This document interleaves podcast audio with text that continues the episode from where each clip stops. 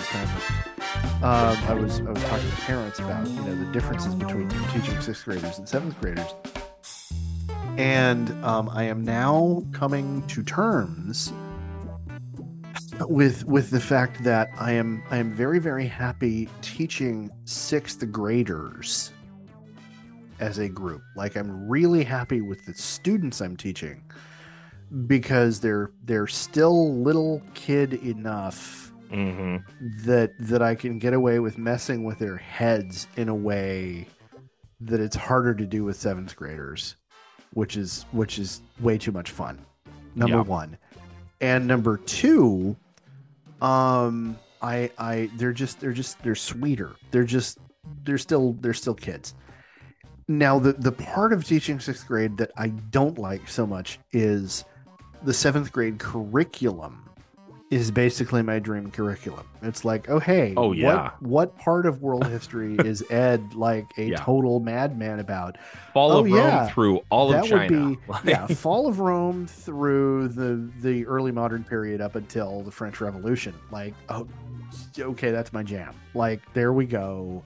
We're good. And in the middle of that, by the way, we're going to talk about how geography affects culture, Mhm. and we're going to spend a shit ton of time, you know, introducing kids to the idea of primary and secondary sources and is this Mhm. reliable and like let's have fucking arguments about these things and like, oh my god.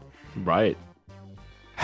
And now I'm in the sixth grade curriculum, Hmm. which is not that. No, it, it's it's from the beginning of. You know what you could do though is point from out the to them. beginning, from the beginning of time. Yeah, you could You point know- out to them though that it's all about beer, and I think you'd have fun with that once you have permanency. One, once, yeah, next year I can start doing Because you could talk because, about you know, fermentation and how you have to wait around. And yeah, you got to sit around for a Yeah. while. Yeah, that you know what? That's that's a whole that's a whole angle that I'm gonna have to hit on.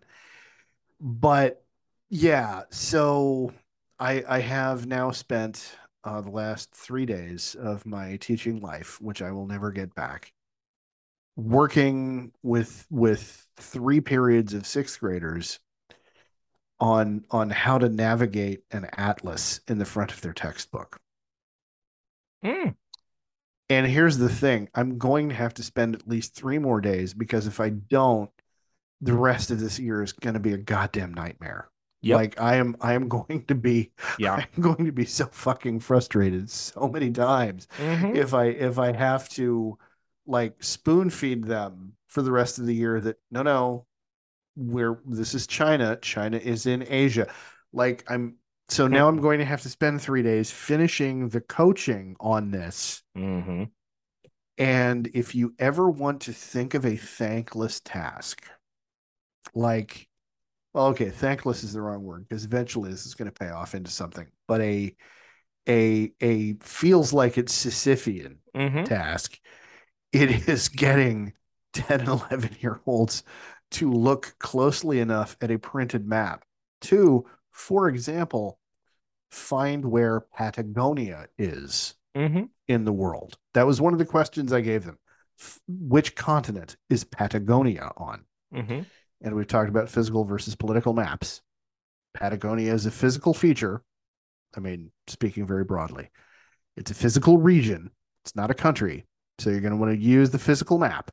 Right. Look for it. You're going to have to look like you're Mhm. really going to have to look because the print is small. But then figure out which continent it's on. Tell me. That's all I need to find out. Right. Oh my god. I I I am a harrowed man. like like the amount the amount of okay, I'm going to give you all a hint. If a continent does not touch the southern hemisphere, Patagonia is not on that continent. mm-hmm.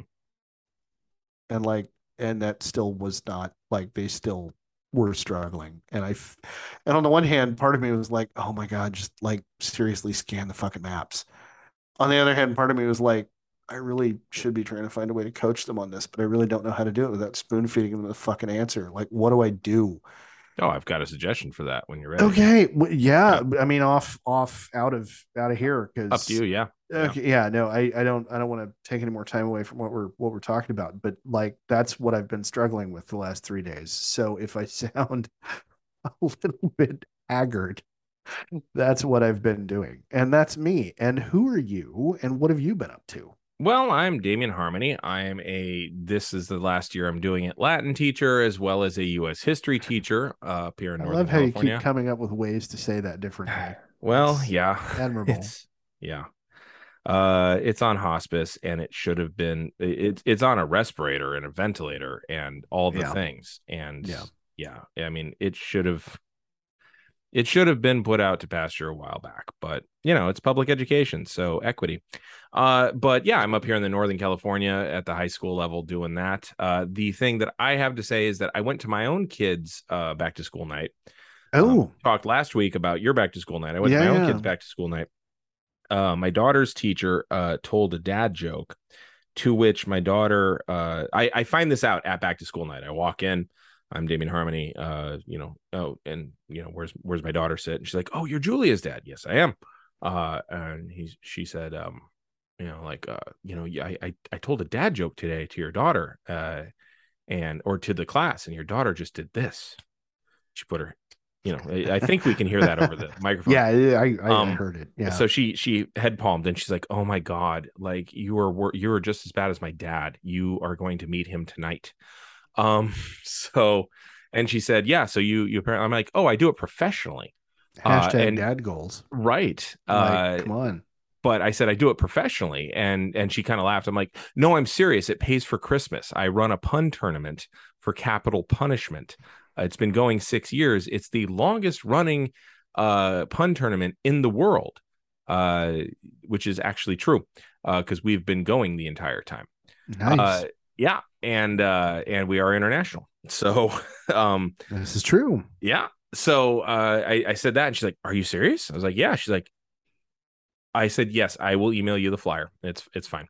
So Cool. Cool, Building cool. building your audience one Yeah. one fellow punster at a time. and then to just uh, you know drive the point home, I was like, "Well, where's my daughter sitting?" And my daughter was right next to me, and I said, "Where where are you sitting?" And she says to me, "Oh, you have to you have to find it." I was like, "Okay, well, you know, kids all drew their own uh like self portraits." Okay. and then I I scanned the room and I just went to to the desk and and she's like, "How'd you know from all the way over there?" I said, "You're the only child your age reading War and Peace, and it's on top of your desk." So there you go. yeah, yeah, Yeah, your So- your reading habit your reading habits betray you. totally. Uh, oh, you will be pleased. My son is a seventh grader. You will be pleased. Uh, Yes. Also, at the same back to school night, uh, Yeah, yeah. the his social science teacher told me, "Oh, William got a perfect score in his continence quiz." I was like, I was like, yeah, well, his love of trains would absolutely do that for him. So Yeah, that would that would certainly help. Yeah. Um that, So- that points in that direction and and can I just say Mhm. I I I admire your son deeply. yeah, Like you're Yeah. he's goals. in so many ways, and this is just one of them. Yeah, yeah. So, So- yeah, very cool. I am. I, I I feel a little better hearing that, knowing that somebody's seventh grader got a one hundred percent of that quiz.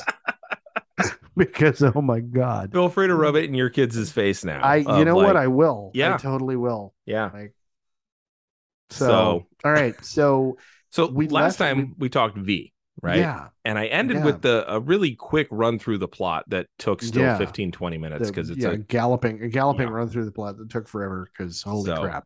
Yeah. what was interesting to me about it was that uh, the Kenneth Johnson's ideology filtered into what he had written so clearly. He names it can't happen here as a massive influence, like in interviews today.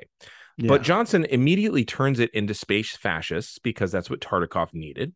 And in Yeah. all his interviews, there wasn't a specific thing that he was pointing to, though he did draw a few aspects of what was happening in the early 80s for some of what happened in the miniseries. So, what I mean there is that normally, you know, our zeitgeist absolutely feeds into what we're doing. He already came with a ideology that he was trying to push. But- yeah. the trappings of the 80s certainly filtered in but it wasn't he looked around and then found an ideology. It was he No, came was- with the baggage. Oh um, yeah. yeah. He was definitely writing from a specific point of view and an understanding conceptually and actually of the menace of fascism but the dude didn't name much at all from the early 80s and reagan represented one hell of a shift rightward that kenneth johnson just kind of ignored Well, yeah, and I actually, you know, thinking about that mm-hmm. because in episode three, um, you know, at the same time as Reagan, of course, was Thatcher, yep and in British science fiction, and particularly uh, Mhm. amongst the people who are responsible for Warhammer 40k, you know, Thatcher was like, "Oh my God, this this is this is the fascist be all end all." Hmm. Now, you know, I wonder if part of the difference between them and Johnson might have been the fact that Britain was more nationalized, more centralized economy, had more industries that were uh that were being managed in a more in a more farther left kind of way to begin with. Like they they oh yeah that could already be. had the National Health Service, they already had right. you know they, they had the post-war consensus that was Right. okay you know they they were far more in a middle ground uh between you know total laissez-faire capitalism and socialist you know democratic socialism. Yeah, yeah, I, th- I think Where- you've got something there. Even though Nixon says we're all Keynesians now, yeah it you know that well you know you, you American can be- Keynesianism versus British Keynesianism is clearly different. Very. You know, Yeah. Amer- American Keynesianism is we're gonna we're gonna pump money into the economy. It's not we're gonna nationalize things. Yeah, that's a really good point. Um, You I would also say that they were also a lot closer to the Nazis physically. Yes. Yes. So- and so there there was more of a specter Mhm. there in their in their subconscious. They have shit that's bombed out that's still on display. We Yes. don't. No, we never did. Mm-mm. Which was why you know Mm. neutrality was such We a powerful movement in this country. But We that's literally it. But number one, that's literally it. Number one, and number two, there are some emotional resonances involved in Pearl Harbor. As somebody who rode Mhm. a boat literally past Arizona five days a week for two years, going to school as a kid, there are some emotional resonances that are very powerfully different. Yeah. London got bombed, like And like had to rebuild. the Brits, and had to rebuild Yeah. and that's and that's the biggest city in the United Kingdom, and that is civilian targets. That is that is that is very different from you know we have a lot of military personnel who are still entombed in ships in the bottom of Pearl Harbor and Mhm. There are parts of this air force base where they have not torn down the buildings or filled in the bullet holes from the attack I think some of that's we always we also have so much more room for things so that we can Number have one, large yeah, pop- memorials. yeah whereas the- population density yeah. i mean certainly that's part of it but I, I i think there's a very big difference between um you know the japanese army and japanese naval air force uh, you know, blew up a fleet of military sailors Yeah. versus the Germans came in and just flattened everything. Yeah. People had to hide. you know, people had to hide underground. You know, Right. there's there's a very different kind of effect that has on on the memory of those events. And we as a country have always wanted to lionize and glorify our war dead, Yeah. you know, forever since the revolution. And for and for the Brits, no, the Nazis just like killed fucking everybody. You know what Yeah. I mean? Yeah. and so there's there's a more immediate kind of peril to that in their in their national psychology Yeah. no, Um, I, I would, agree. would be and this is all you know armchair psych psychologizing Mhm. but um you know and and so i think um the the the fact that reagan to americans didn't come across as the blatant right-wing authoritarian threat that for some britain for many britons thatcher was Mhm. you know I, I think i think as a matter of degree and a matter of lived experience during world war ii I also think effectively it didn't matter because okay yeah well effectively yeah okay both reigned for roughly the same amount of time. granted that's true So yeah now I think true. there's some other reasons why uh you know um uh Johnson uh Kenneth Johnson uh isn't isn't specifically calling out Reaganism or anything. Okay. Um number one, he's not Alan Moore. Uh and I think that can't be understated enough. that can't yeah no uh number nobody two, else is Yeah. so there's that yeah So number two, he might not have really felt it as he was living somewhat comfortably as a writer. I mean, I don't think he was making really good mailbox money yet, but he also didn't speak at all of suffering personally and economically either in any of his interviews. He wasn't Oh, like. I was a starving writer. Oh, no. He works in Hollywood and he has to deal with producers. So getting specific about their patron saint of union busting might be a no-no. Uh, okay you know Yeah. that makes sense But I'm more than happy to to point some stuff out point. because because Johnson we're you know Yeah, 40 it's plus not years like he later didn't you put know. stuff in there. So Yeah. we'll go from the least to the most obvious. okay So first, right after the title card that states, quote, to the heroism of the resistance fighters, past, present, and future, this work is respectfully dedicated. All that right, shows up. all right all right cool The very first scene that we see is Michael Donovan as a cameraman covering a journalist while he interviews a rebel during the Salvadoran Civil War. The rebel says, quote, these wounds are nothing, see, compared to all the wounds that they've inflicted on our country. But we're to we're to fight them till we win. You got that? We're to fight till El Salvador is free. So it's not a made up country. It's a real place. And then Donovan affirms that he got it on camera. And right after that, they're attacked by a couple helicopters. They stand bravely against them, and Donovan ends up getting chased in a truck by the helicopter, which he continues to film almost defiantly. And then the helicopter flees in the face of the visitor ship. So that's your first scene. That's your in medias res thing, you know, like it's Yeah. right there, right? so Yeah, real quick sure. clarify for me Uh huh. The the resistance in Mhm. El Salvador Okay. was leftist or were they count or, or were they anti-communist? Funny that you I'm ask. trying to remember Uh, in El Salvador. Right. Well, I'm about to get into the history of Okay. the Salvadoran conflict. Okay, well so- there we go. All right. So, why is he picking El Salvador as the starting point for this? Well, like you said, it was in the news. But Yeah. in the late 1800s, coffee was king in El Salvador, and it was in over, uh, uh, like, how to put this? It was more than 90% of their economy in the 1800s, late 1800s. Well, because colonialism high. Mhm. And Okay. most of that went to the top 2% of the co- of the country's population. So you've got a Fuck very sharp divide between the haves and the other 98%. Jesus. Okay. In such a situation, dependent on exports, if you have a Great Depression worldwide, that could make things much worse. Now, given the amount of changes that happened politically in the 1930s, you could see that the candle was burning quickly on both ends. Fascism is really popular to those with money and the power to pay people to use guns to keep them in power with money. And Mhm. socialism would be really popular with the other 90% of the country.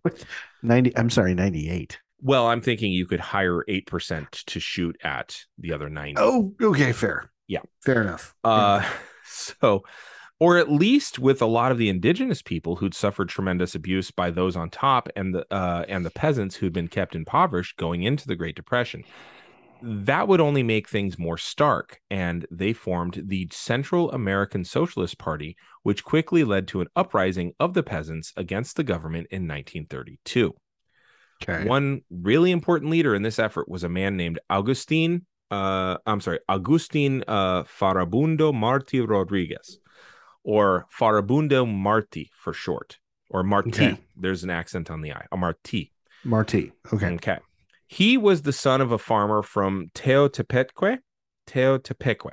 Uh, Tepeque. Sorry, the Latin is just gonna fuck yeah, up I, I, Q's, I, I know. but- I know. Yeah. Teotepeque, uh, who who he, he was the son of a farmer, and he himself went to university, but he dropped out to fight for the rights of the people because he'd learned in college and likely before that the structure of the government and the economy in El Salvador was immensely exploitative. So, see, Well, College- yeah. Oh, yeah. Well, breeding I mean, ground. you know, yeah, yeah, leftist, Yep. leftist paradise. yeah. Yeah.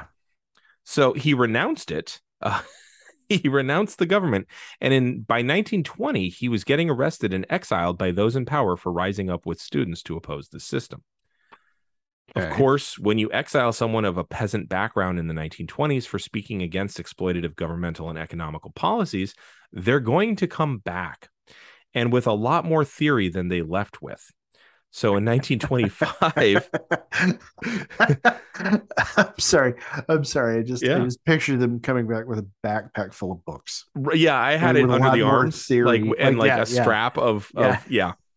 Uh, so And now I got papers, assholes. Look, Um, look at these theses. All right. Sorry. and yeah, no, it's fine. He comes back in 25, and Marti is a member of the international organization called the All America Anti-Imperialist League, dedicated to teaching Marxism and Leninism to peasants so that they could liberate themselves and join a world revolution in the 1920s. because World Revolution was like the thing. Yeah, yeah, there were a lot of people getting fucked. Yeah. You know, like it sounds pretty good. and not and not in the way they Yeah. want to be. Yeah. Yeah. And Yeah. now this gets Marti excited, or I'm sorry, not excited, getting fucked. Um, no, it gets him exiled again in 1930, but not before he gets nominated for president. Well, because that's the pattern. Right. and of course, he loses that election because he's not around. Um, Yeah. Being in absentia the whole time. And given that the government in 1931 had a vested interest in making sure that someone with such leanings and policy choices didn't get elected, this time he comes back with friends, though, and their movement was cut short by the government and the military. And from there, Marti el- helps to organize the peasants into a Marxist guerrilla army, which was exacerbated by yet another fall in the price of coffee worldwide they took on the newly stepped up vice president turned military dictator Maximilio Hernandez Martinez, who had 30,000 peasants massacred 10 days later. wait, 30? 30,000. This was something called the La Matanza, the slaughter, because La Matanza is Spanish for the Matanza. And uh, yeah, yes, yeah. and that's scholars scholars are in some agreement about that but also they they agree that it should be called the slaughter so yeah. 30 I'm sorry. Yep, I'm still 30,000. getting over the number. Wow. Okay. Well, it's because Holy. yeah, it's because of the uprising, uh, the peasant and indigenous uprising in 1932, uh, specifically uh, the indigenous people called the Pipil, P-I-P-I-L. Okay. Um, and so uh, it- now officially it lasted for five months. It really was done by the tenth day with so many dead. okay. the insurgents maybe killed a total of 100 people it's probably closer to 50 but let's let's give them credit for 100 either way this feels very omdurmani to me Okay. um, yeah. among those killed during la matanza was francisco sanchez and Felic- uh, feliciano ama both of whom were hanged school children were forced to attend the lynching of ama Um, and it might be Ama. I didn't the the Okay. accent didn't copy over. Um, the slaughter was affected in several ways. Obviously, the hunt and kill efforts for the army, uh, putting down an insurrection, right? But also anyone Mhm. found in possession of a machete, as that was the most common weapon amongst the pipil. Um, and then anyone found to have indig- indigenous features. So think of these Mhm. as concentric circles. After machete, it's do you look indigenous? Uh, you- This is how you get to 30,000. However, you could, if you had indigenous features, you could present documents proclaiming your innocence to the army. If your paperwork was in order and you were found to have indigenous features, you were killed in groups of 50 in front of the wall of the church.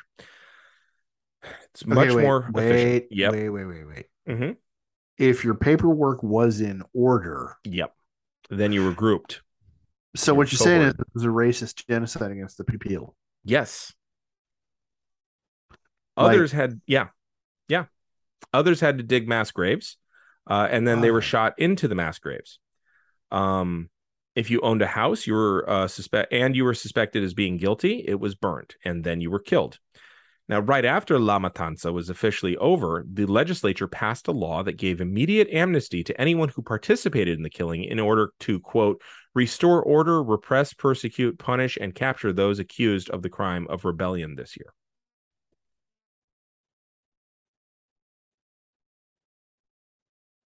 Yeah. Now, It it Yeah. it takes a lot to render me speechless, but wow, mm-hmm. I'm I'm there.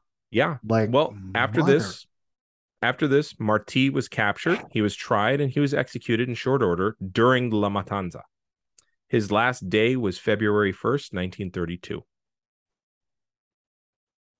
The effort didn't stop in 32, however. More, it set the policy that led to almost totally wiping out the Pipil. La Matanza set the tone for the next 50 plus years for the government. Now, all of that is to set you up for understanding what exactly the FMLN was the Farabundo Mar- Martí Nacional Liber- Liberation Front. They were named after him. Mm. So, from 32 to 69, the military dictatorships rotated around, of course, squashing the peasantry to varying degrees. Middle, working, and peasant class people all began to grow louder and louder over the next 40 years. And then that gets us to July 14th, 1969. See, Honduras and El Salvador started a war over a football game. Yes, Yeah. I remember this. Yes, I Now it was called the story. Football War. It was called the Hundred Hours War. Really, it wasn't over football. It was over land reform policies in Honduras and population and wealth issues in El Salvador. Because of those issues, over 300,000 people migrated to Honduras. So you can see why Honduras is a lot larger than El Salvador, but it has like half of its population. They're still Yeah. going to be upset that 300,000 people have have crossed their borders. Yeah, Um, and at that time, Honduras was all corporated up, like United Fruit Company level of corporated up. Uh, Wow. U- U.S. intelligence, State Department as part owners of corporations corporated up, like that kind of shit. yeah. Um, three years earlier, the United Fruit Company, CIA client state yep, corporated up. Yeah, okay. Three years earlier, the United Fruit Company, which owned ten percent of Honduras's land, uh, ten percent. I- you know, joined on the one hand, that's staggering. On the other hand, there's a part of me that's surprised it's that low. well, they had interests in other places too. No, yeah, okay. it, it all could also be a certain 10%, you know, like Yeah, the part that has all the fruit. yeah, Anyway, the, the UFC, the United Fruit Company, uh, Yeah. joined together with many other large corporations and companies and created the Federación Nacional de Agricultores y Ganaderos de Honduras, or FENAG for short.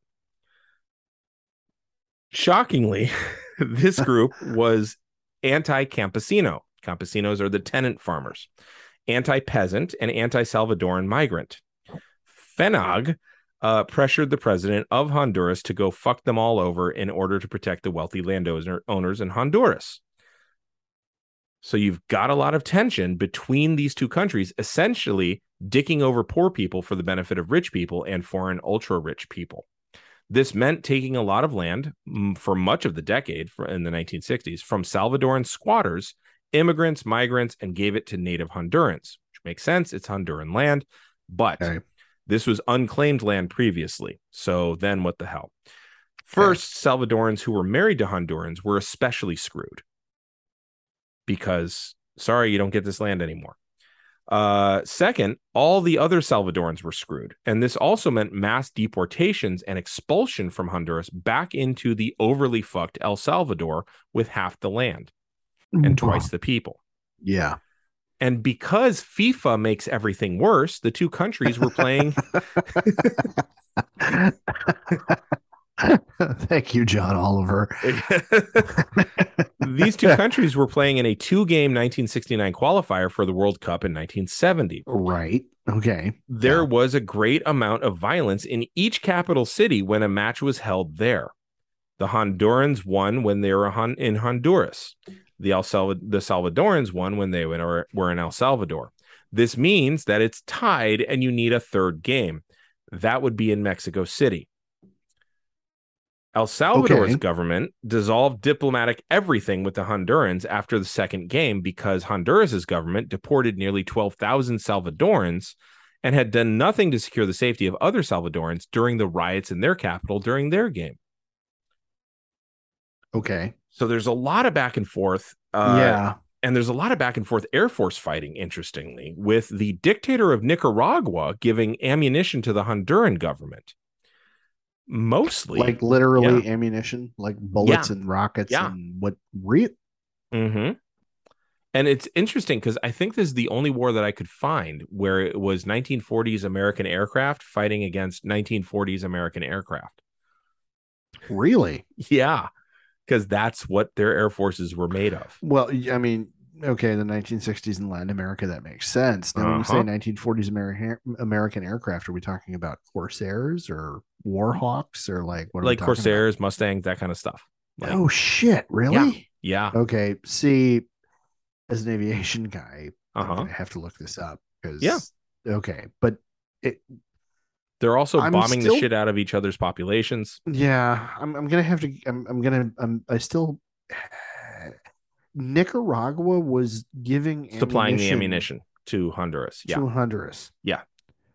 Because they also had some kind of grudge against El Salvador, or, Or, they were like, allied more with Honduras. Yeah. okay, And Nicaragua was um their interests aligned more with uh Honduras's because they were owned by the same by the same corporate masters. Yep.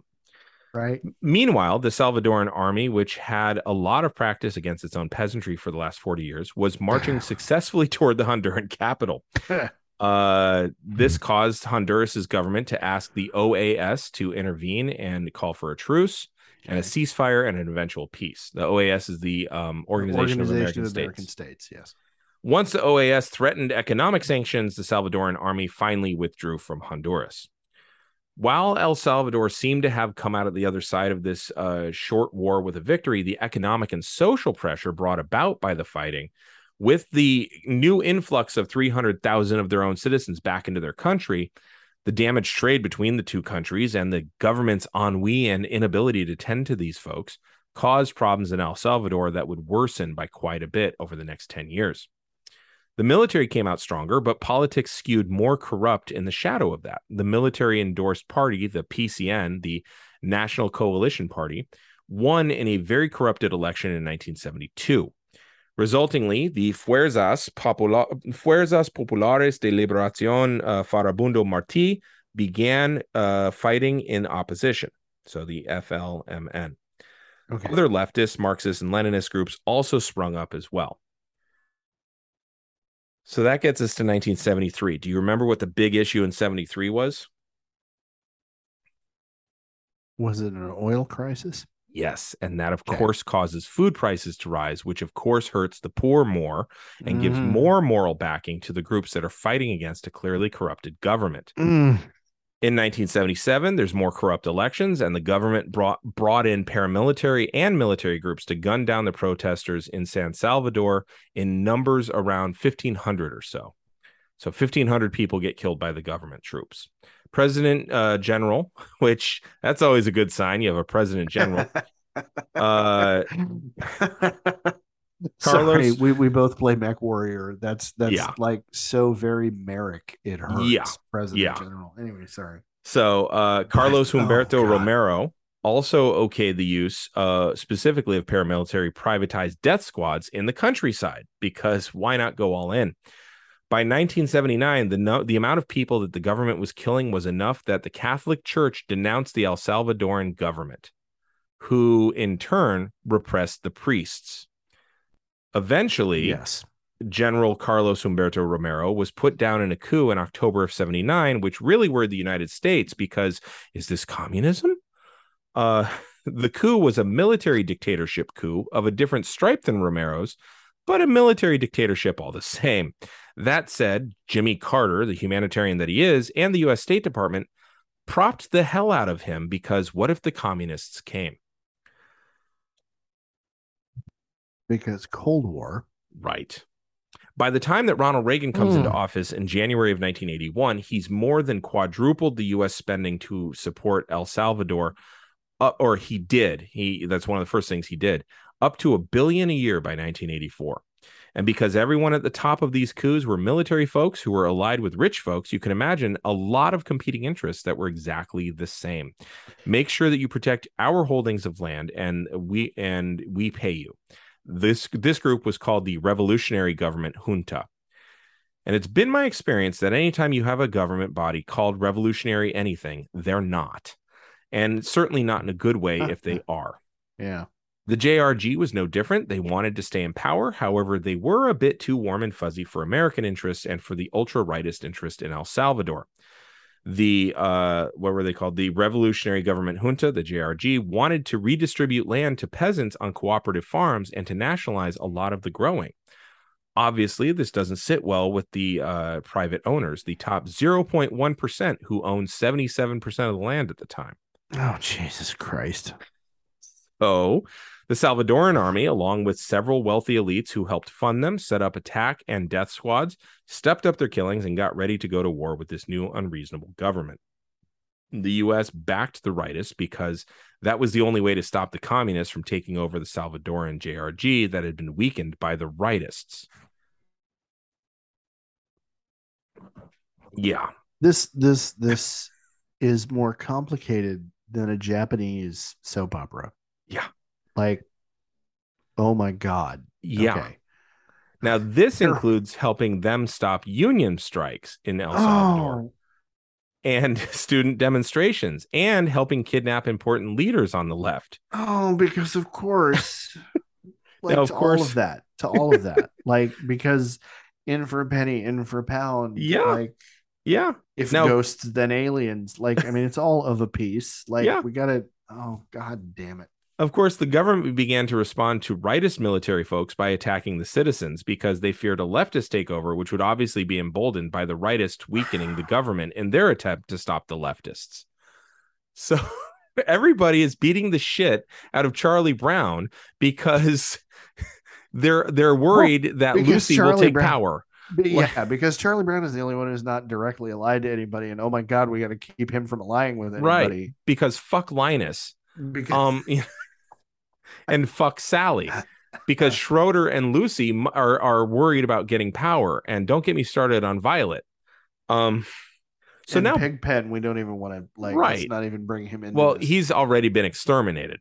Uh so, okay, right, yeah. Oh my god. so now both sides have death squads and it's 1980. And by this point the campesinos, the peasants and the indigenous people of El Salvador have seen nearly 50 years of generational violence against them in the name of not letting the communists win, which is mostly a smokescreen so that whoever's in charge can continue to enrich themselves. Rinse and repeat. And by this point, they say, well, why the hell not? And they form the FMLN in the name of Marti, which sees a Mm. fair amount of success in the face of such suppression. Oh, you're going to accuse us of being leftist? Let's give that a shot because y'all been giving us a lot of shots. And So- of tequila, Yeah. Some of this is due which to the we sense. all use right now. yeah.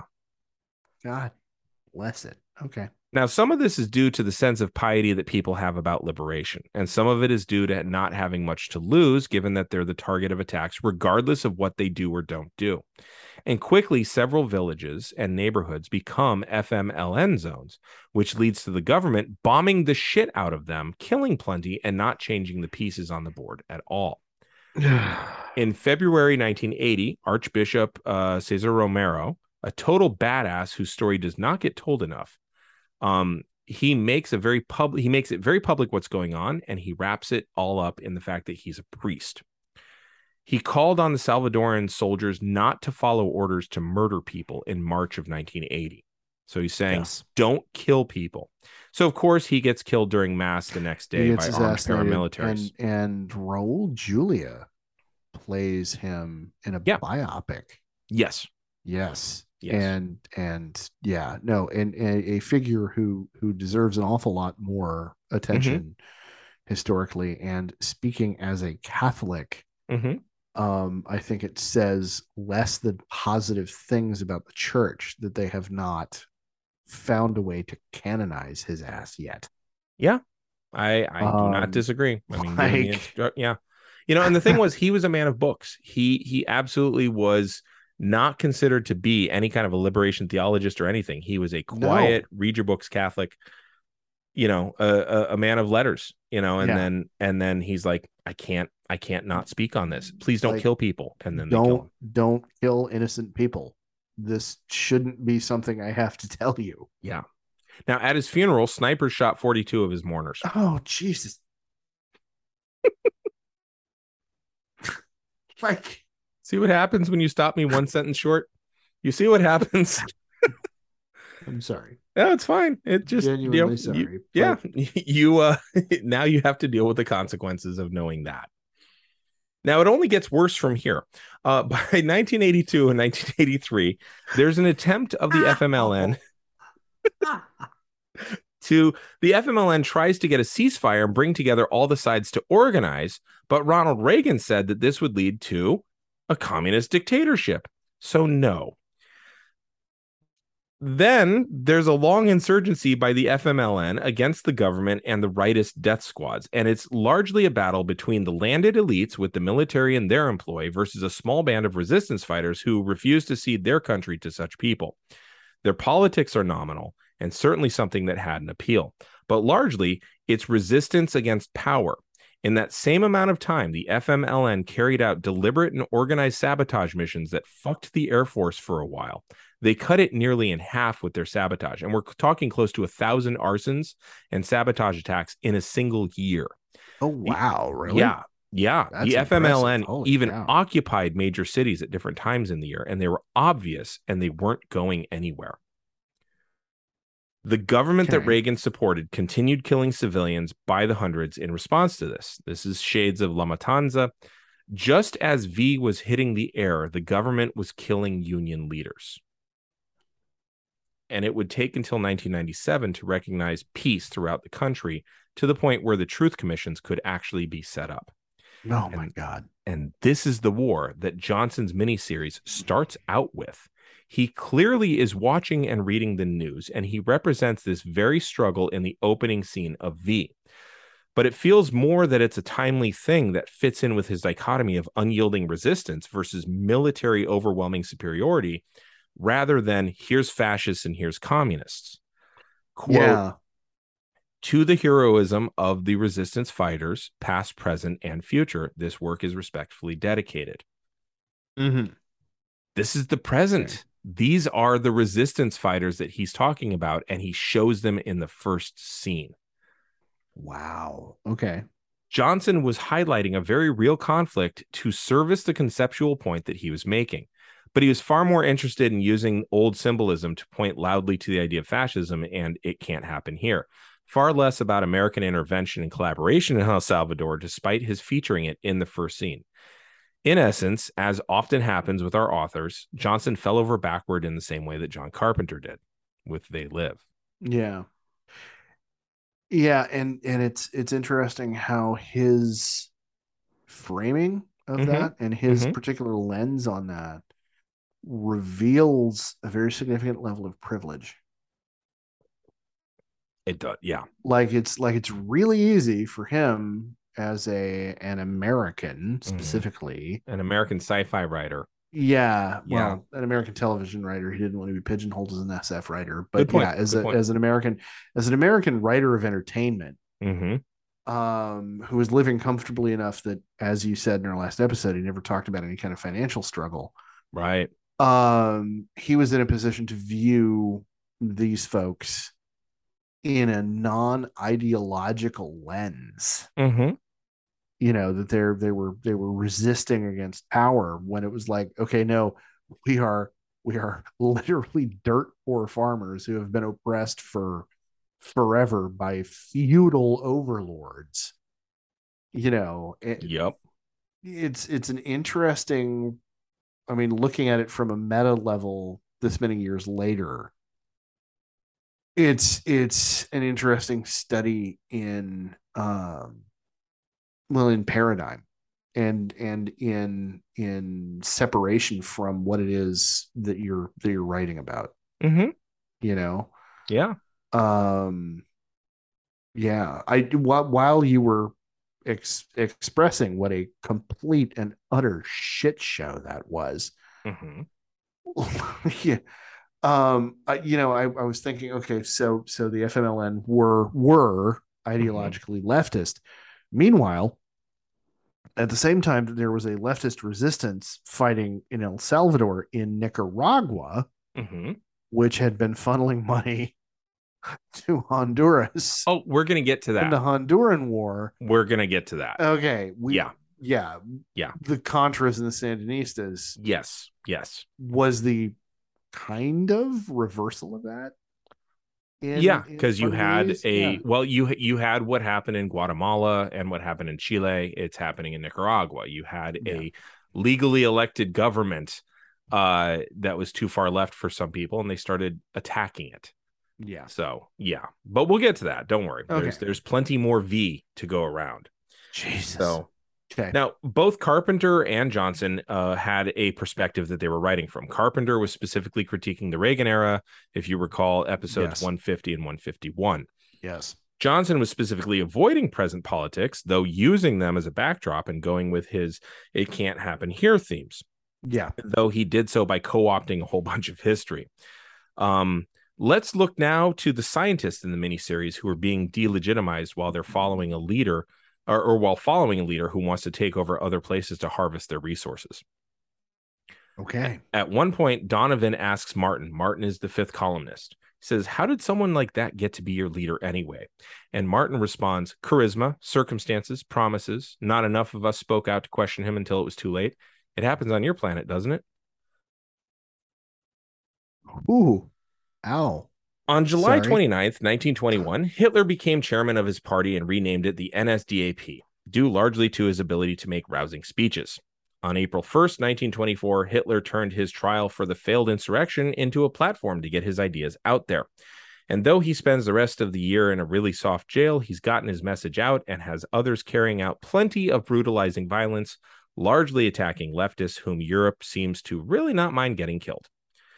In 1928, the NSDAP only gets about 3% of the vote in the Reichstag. Very easy to ignore a small political arm. In 1930, January 23rd, William Frick became the first Nazi to hold a position of any note whatsoever in the German government when he became the Minister of the Interior for Thuringia, a thoroughly unimportant province in German history. I know because I. Yes. What is it? Thuringia. Oh, Yeah, were okay. correct. Yes. Okay. Uh, which I looked it up. Ain't nothing happened there of much note.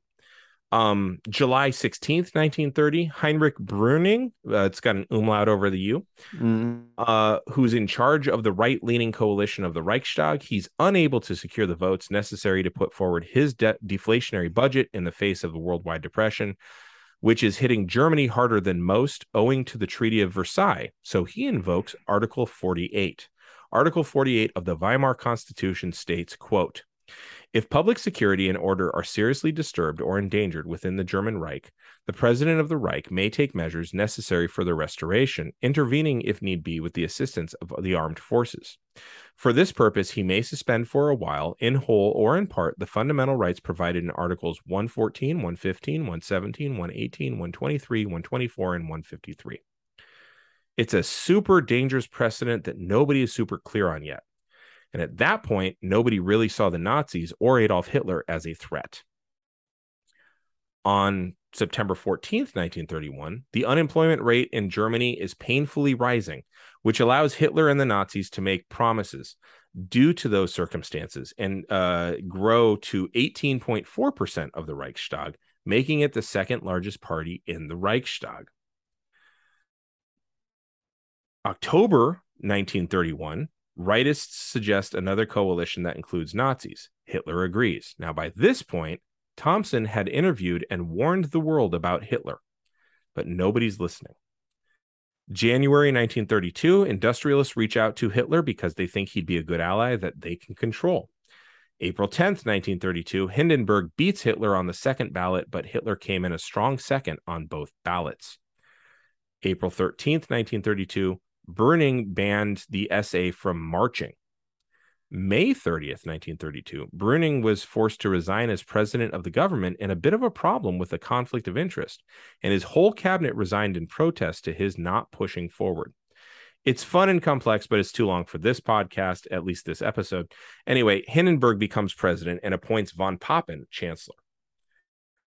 June 16th, 1932, the SA ban was lifted. They can now march in the streets again. And August 31st, 1932, Goering, another Nazi, is president of the Reichstag and will eventually help to push von Papen out. December 2nd, 1932, von Papen is forced out as chancellor. General Kurt von Schleicher is a super rightist, and he becomes chancellor. January 30th, 1933, von Papen maneuvers von Schleicher out and convinces Hindenburg that Hitler should be chancellor and himself vice chancellor. That way they can control Hitler, like we're on either side of him, and get the industrialists on their side because they support Hitler because they could control him. Luckily, after that, everyone listened to Thompson and put a stop to all of it, and everything went great afterwards. August August August 2nd, 1934, Hitler merges the president and chancellor positions and has already had the backing of the enabling act that made him dictator for 4 years. I'm sure that Donovan speaking to his mom, quote, "You always said it couldn't happen here. Then one day we woke up and we were living in a fascist state." End quote is totally irrelevant to what I've just listed and nothing like it was said at all to anyone in Germany at the time. Yeah. So that's the leader. Now let's talk about the uniforms. The youth brigade that Daniel Bernstein joins in V specifically gives him a brown uniform. This is not accidental. That's your SA connection right there, the brown shirts. Yeah like I said, I'm going from least to most obvious, right? So it's it's going to get real easy here. In December 1934, the German government passed the law against malicious attacks on state and property. It outlawed, quote, malicious, rabble rousing remarks or those indicating base mentality. Wasn't there something about like, hey, you can't desecrate statues during the summer of 2020? Yeah, so this this law also said, quote, whoever purposefully makes or circulates a statement of a factual nature which is untrue or grossly exaggerated, or which may seriously harm the welfare of the Reich or of a state, or the reputation of the national government or of a state government or of parties or organizations supporting these governments is to be punished provided that no more severe punishment is decreed in other regulations with the statement uh, or with imprisonment of up to two years, and if he makes or spreads the statement publicly, with imprisonment of not less than three months. If serious damage to the Reich or state has resulted from this deed, penal servitude may be impo- imposed. Whoever commits an act through negligence uh, will be punished with imprisonment of up to three months or by fine.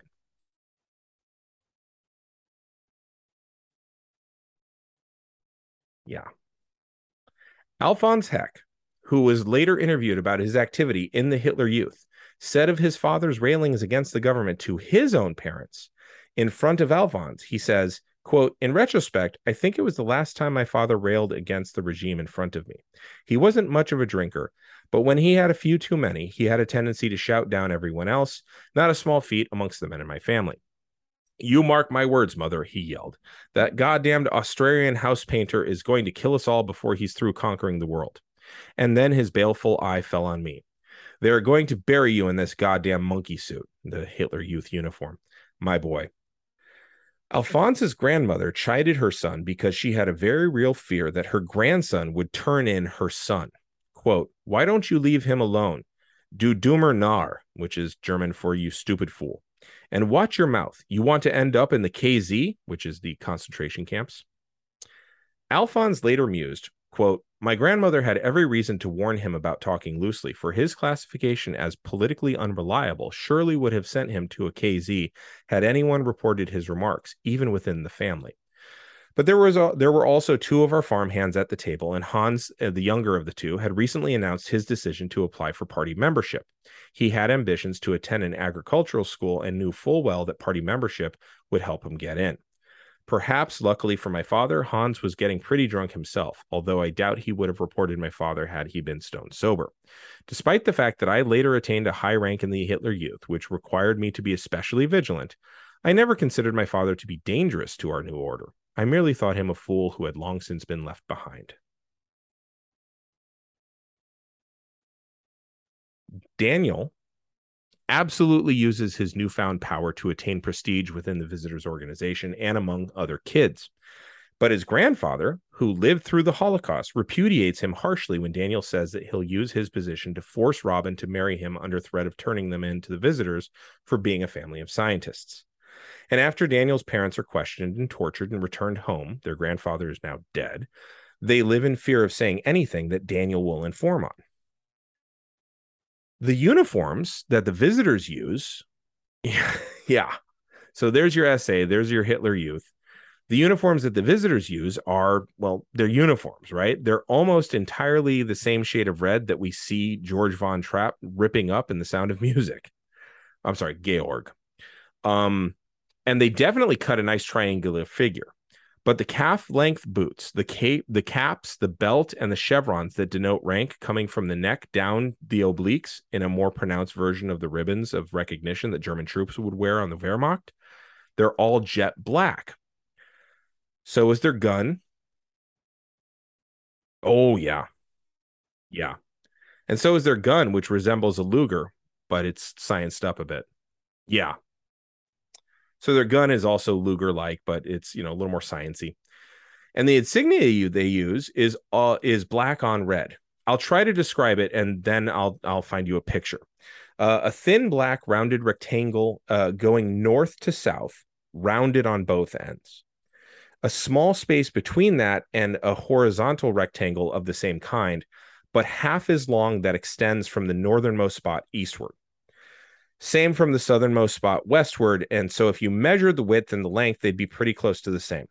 Then, starting directly above the southern horizontal half line, there's a simple solid black dot. Its diameter is the same width as the horizontal line. You have the same size dot starting below the northern half line. So, based on that description, and uh, I, I'm sure you could be looking it up right now. Yeah. So, based on that, oh, okay. So based on that, and I I will show you just really quick um V insignia. Um based on these two things, there we go.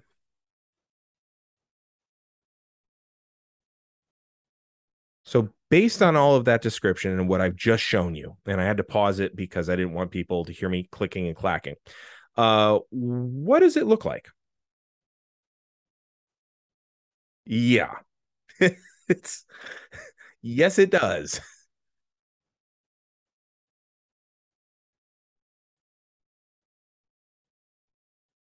Right.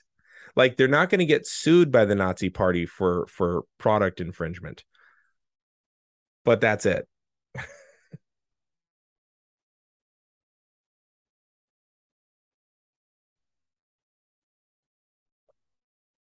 Good point.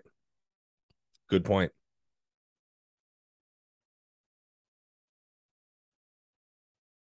Mm-hmm.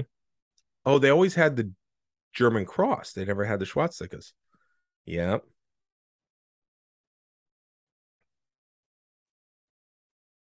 Yes. Right. Right. Yeah. So this would satisfy that, right? So now let's get on to the scientists. I keep promising the scientists. Here's the scientists. On April 8th, 1933, the German Student Union published the 12 Theses calling for a pure German language and a pure German culture achieved only through burning and cleansing the literature of Jewish intellectualism, which bridges the gap from science through literature through Marxism and attacks on anything not considered hella straight enough. The very first things burnt were actually an attack on the Institute for Sexualwissenschaft, this institute i can't believe i can say that word but if you give me the word for eggs in french i'm fucked. Yeah uh, ifs. Uh, i well because because i'm pretty sure you're not supposed to pronounce the the ves when you add the s to the ve so i think it ends up being uh. whereas one is if. Yeah it just so but sexual Sexualwissenschaft no problem yeah. Yeah. So, anyway, uh, this had been the leading source of academic and medical research in Europe and the US and possibly the world on the issues of gender, trans identity, and whatnot. By burning these 20,000 books and journals from the Institute's library, the German Student Union, entirely with the support of Goebbels and the Ministry of Propaganda, destroyed unique studies and works on intersexuality, homosexual, transgender, and other related topics. They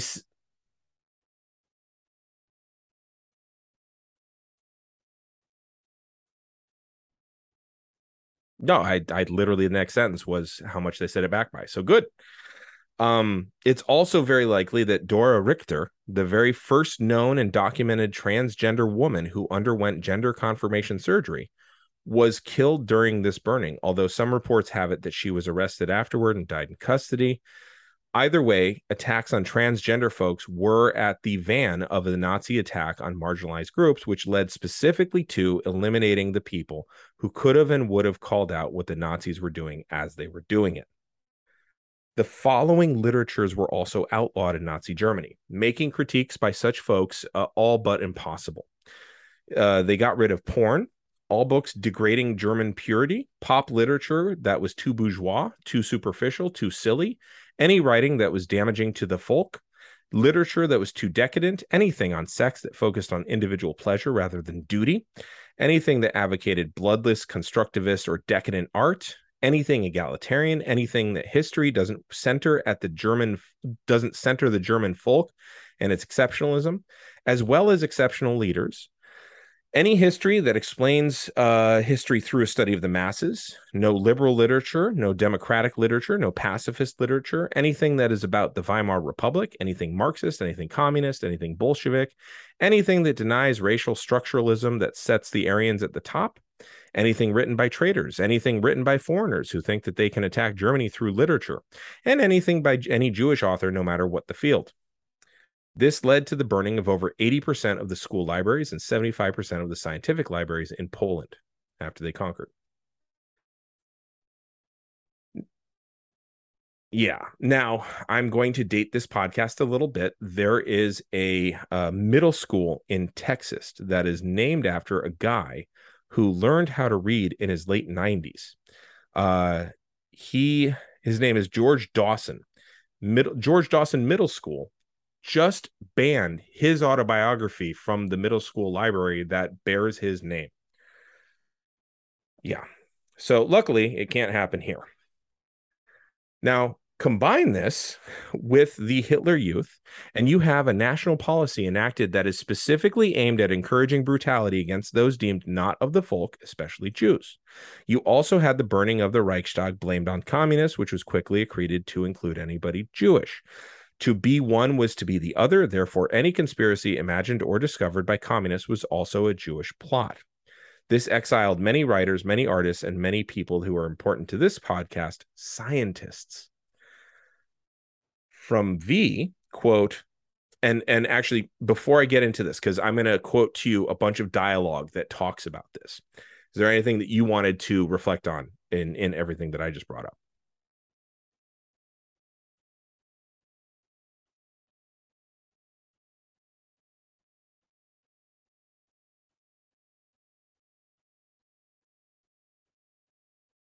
Mm-hmm.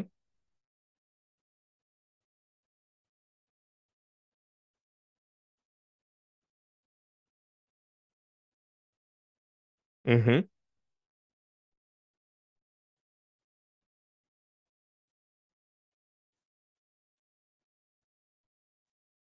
Yeah.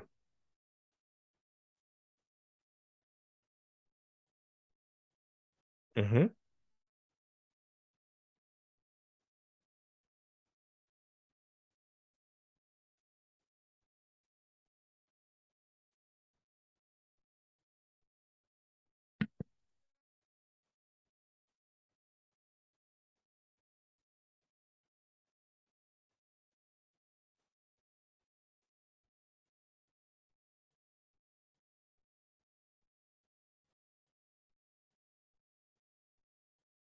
Mm-hmm.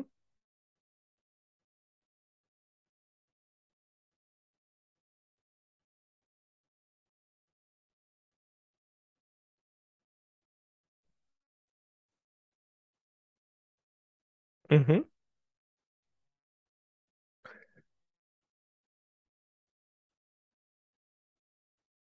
Yeah, you you banned a book that you were never going to read in the first place. and you're bringing everybody else down to your level by legislation. Yeah.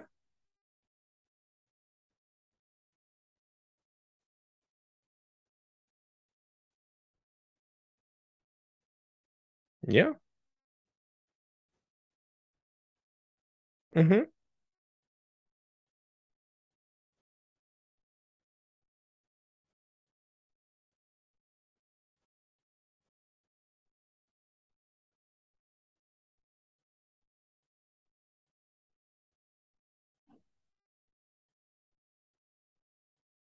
Mm-hmm. No, no. Self-reflection.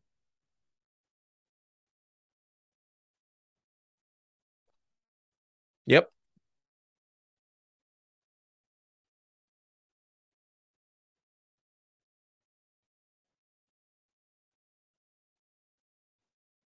Right. Right.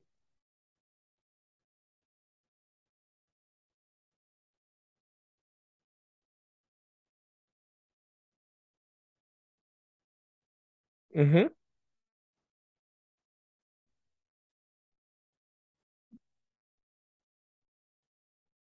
Well, they're not going to claim that they're threatened by it, though. That's the thing. Like, I think you're begging the question, quite honestly. They're claiming that they are the guardians of purity and of children. So, yeah, no. See, you've proven that you're weak because you you disagree with them. And I think that's the loop that they get themselves into.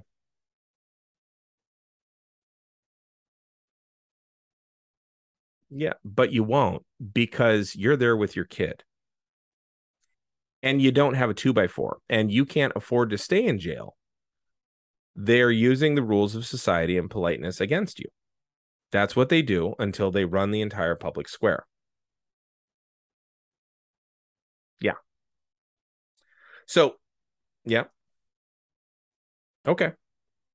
So, from the TV series V, uh here's here's the dialogue uh quote the world was shocked today when Nobel Prize winner Dr. Morris Jankowski of the Brussels Biomedical Institute in Belgium held press conference today or to reveal the existence of an international conspiracy against the visitors and then it goes to Jankowski.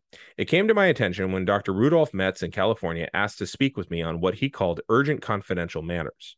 Other colleagues of mine are also being approached by scientists, primarily biomedical and anthropological scientists, from many nations who are apparently a part of this insidious conspiracy.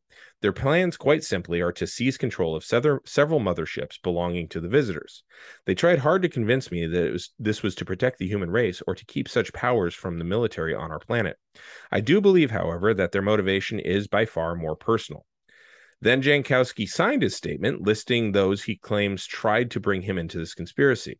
When word began to spread of the Jankowski statement, the international scope revealed itself as scores of scientists around the world came forward to admit that they had been approached or actually confessed that they were part of the conspiracy. Seen here is Dr. Jacques Duvier, Duvivier, Duvivier. Yeah. Uh, also, yep, right there. Yeah, they're the problem, not me. Uh, their language has been around far longer than I, but yeah, they're the problem. Yeah. Dr. Jacques de Bouvier, uh, also a Nobel laureate, physician, and leading biochemist in France, who was detained by the Sûreté and has confessed to his involvement, naming other scientists as his co conspirators. Then, after the news, there's a specific scene of a scientist who works with Julie and Ben. Ben is the brother of Elias that I talked about last week. Two biologists who join the resistance later, having his office searched. It's a lie. It's a vicious lie. You don't need a warrant. Search my files. There's nothing. You'll find nothing. What's that?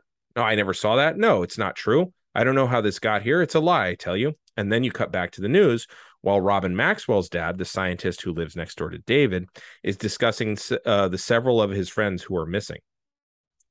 Uh, and so you hear, and many other scientists, and he says they they simply they've simply vanished, which which some think lends credence to the charges brought against them. Christine Walsh, press secretary for Visitor Supreme Commander John, had this to say.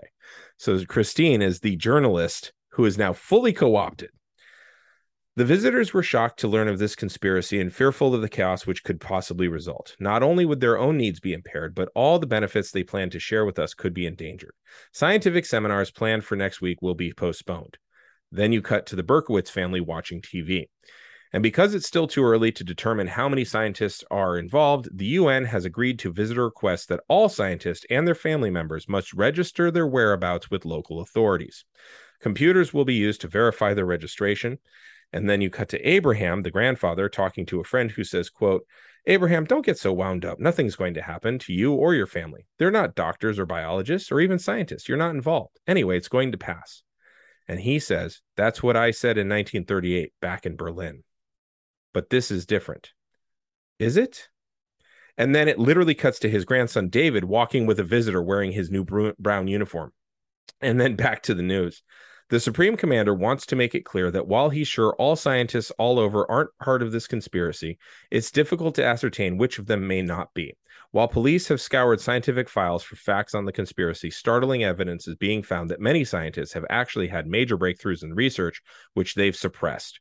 Senate Medical Affairs Committee Chairman Raymond Burke had this to say and then he says, Yes, indeed, I do have evidence that revolutionary cancer treatments do exist and have existed for some time, along with many other breakthroughs, which apparently our scientific friends kept quiet about and haven't shared with us. Why would they do that? I won't speculate, except to say that there's a lot of money to be made in research grants. Yeah.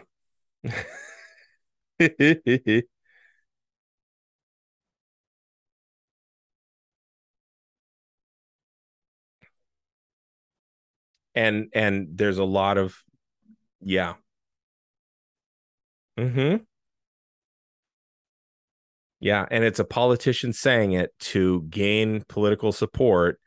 He's he's seeing a crisis and he's seeing where he can grift. And on top of that you hear all these scientists who are coming forward um and saying yeah i was part of the conspiracy or i mean you've got this kangaroo thing going on right so then there's a few scenes uh, showing that people are turning their backs on the scientists. They're spurning them. They're canceling plans because they don't want to be seen with the scientist. A girl comes home from school having gotten into a fight because someone called her dad a dirty scientist. And among the first who join the resistance in V are, as a result, scientists and journalists and clergy and criminals. And I, I just want to make sure that we have this list down scientists, journalists, clergy, and criminals. Because this this very much apes the makeup of plenty of resistance and partisan movements during World War II in Europe. Many intellectuals took up the cause of resistance and partisanship, militaristically so in Western Europe, whereas in Eastern Europe it was largely underground supply and information chains that fed necessary information to Eastern European partisan groups. Still, the makeup was similar clergy, criminals, intellectuals, and journalists. And if you look at the number of ghetto and concentration camp uprisings, the networks that existed before and after them, the amount of expatriates who came back and fought and died against the Nazis who occupied their homeland, it's easy to see that such a resistance as that, as well as what we saw in the Salvadoran Civil War starting in 79, was definitely something that Johnson would pull from for his writings. Johnson didn't want to make this a science fiction miniseries because he feared being pigeonholed. But when the network was thirsty to make money off the post ET craze, and the post Empire Strikes Back craze, he realized he could tell the same story just with aliens instead of actual Nazis. And he didn't seem to have a specifically positive ideology, though. He was more conceptual in his approach, despite the miniseries releasing on May Day. That seems to be more of a coincidence than anything else. And again, it got a 40 share for the two nights that is on. It was huge, and NBC actually got more eyes on their network than CBS or ABC for those two nights, which was unthinkable and unthinkable in NBC prior to that show. Yeah. I'm gonna stop. I'm gonna stop there because the next episode is gonna be about the next mini series they made based on this. Because they did make it because the success of this, they were like, fuck, let's do it again. But there's gonna be a lot of differences too. Like this is the only one that Michael Johnson had an actual creative hand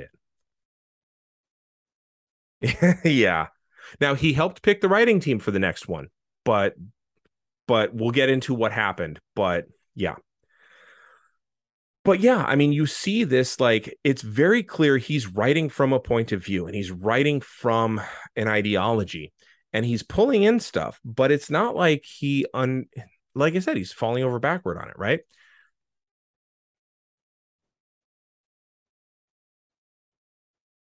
Mm-hmm.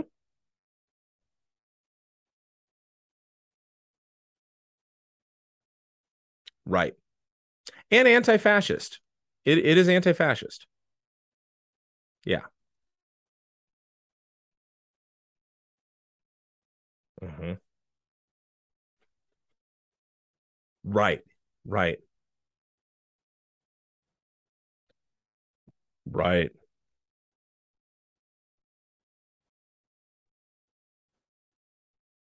Yeah. Well, and I would also say, like, the only time, yeah, the only time you see a politician doing something is when he's hopping on a bandwagon of things. There's no politician sitting there going, we could use this. There's, there's nothing like that. If there was something like that, I'd be like, okay, he's calling out right wing stuff. But no, there's nothing like that.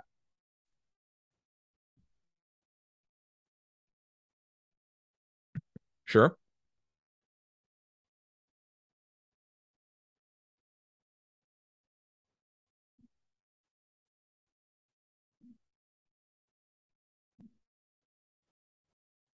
Yep. This is after he gets shot. So he's very popular. Yeah. He's not the strike breaker. He's he's the, you know, charming, doddering old man. True.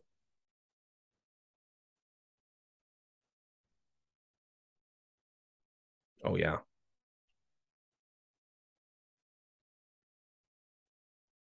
Right.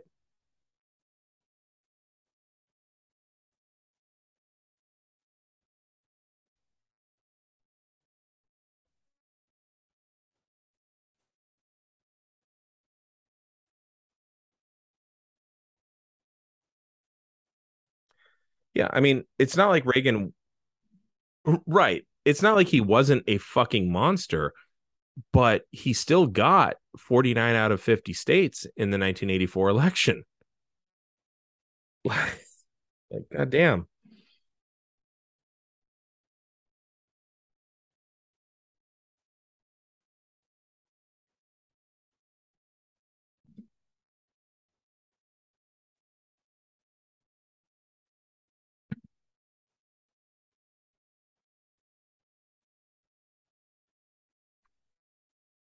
Right.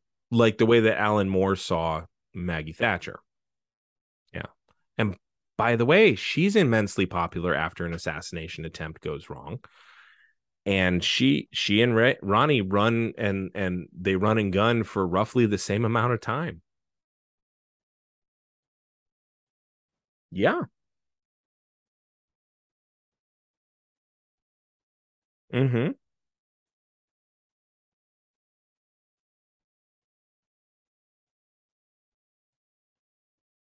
Sure.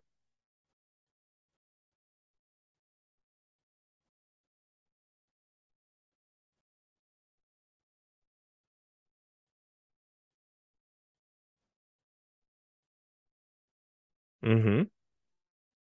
Yeah, that's exactly true.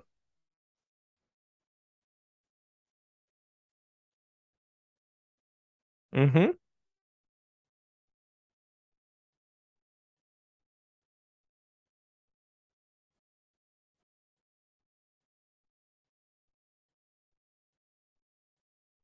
Yep.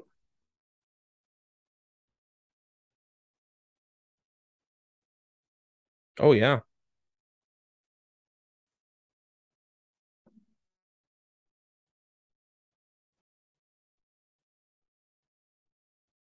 Mm-hmm.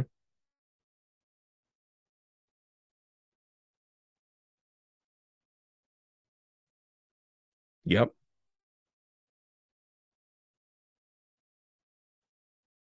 Yeah. To so much neo-fascist bullshit. Mm-hmm.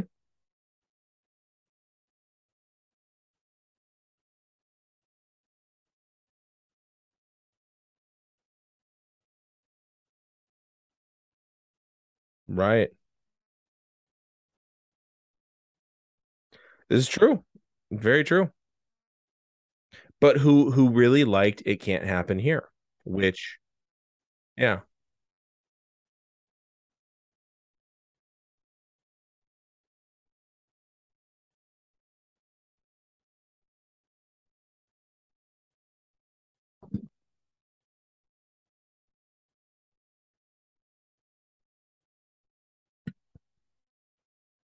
Mm-hmm. Right. Right.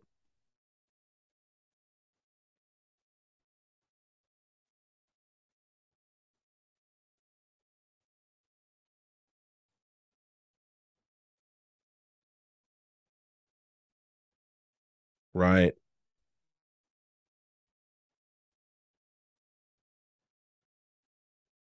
Oh yeah.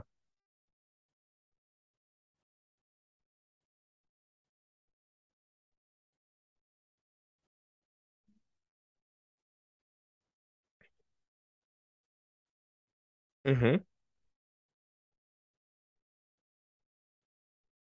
You know, it's the opening the fridge and not finding the milk when it's standing right in front of you.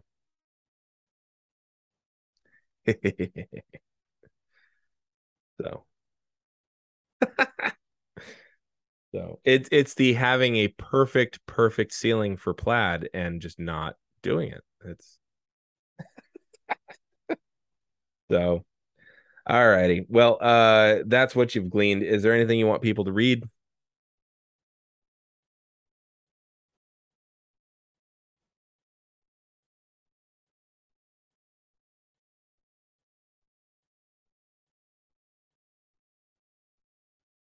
Okay.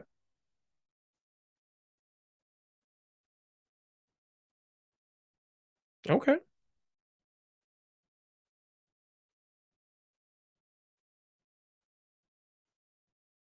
I'm I'm I'm gonna recommend actually uh two things. One, you can find V.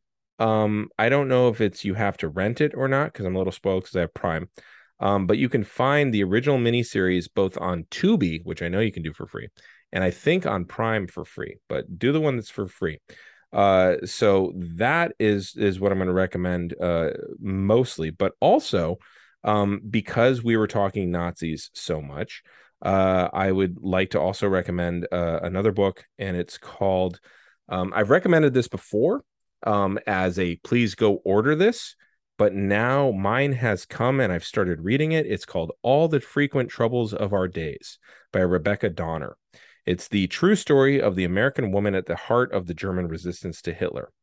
So there's this woman from South Dakota, uh, and she's living in Germany translating stuff like that she joins a resistance and she is moving documents back and forth and she's helping fight Hitler from within. In 1943, she gets captured by the Gestapo. Uh, and uh, she gets sentenced to six years of hard labor in a concentration camp. Hitler steps in and goes, No, no, no, no, no. Behead her tomorrow.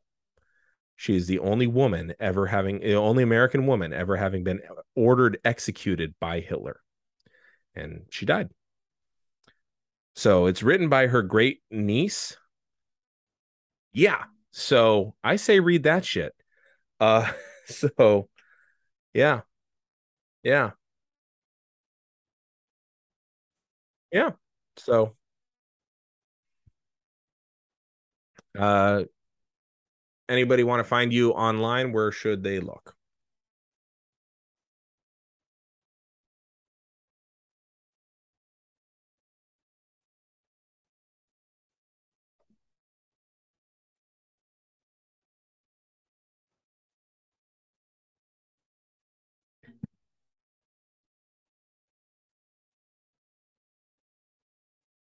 Mm-hmm.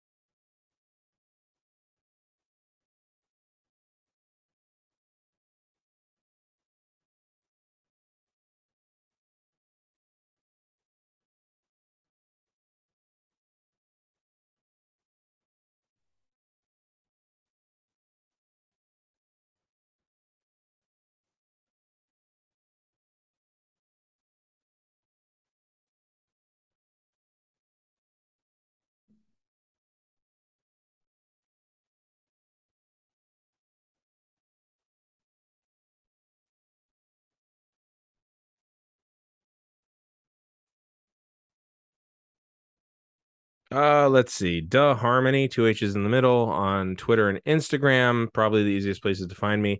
Also, if you are in the Sacramento area within 60 miles and you want to come down to Luna's Cafe on either, let's see, I think this is going to drop after, but just in case, October 7th, November 4th, or December 2nd, uh, I will be there with my crew, Capital Punishment, running our pun tournament for over six years now. Justine Lopez has now joined us, uh, stepping us up to the next level. Um, and it's going to be an amazing show. Bring proof of vaccination as well as ten dollars, and come check out an amazing show. So that's that's where you can find me. So for a geek history of time, I'm Damien Harmony.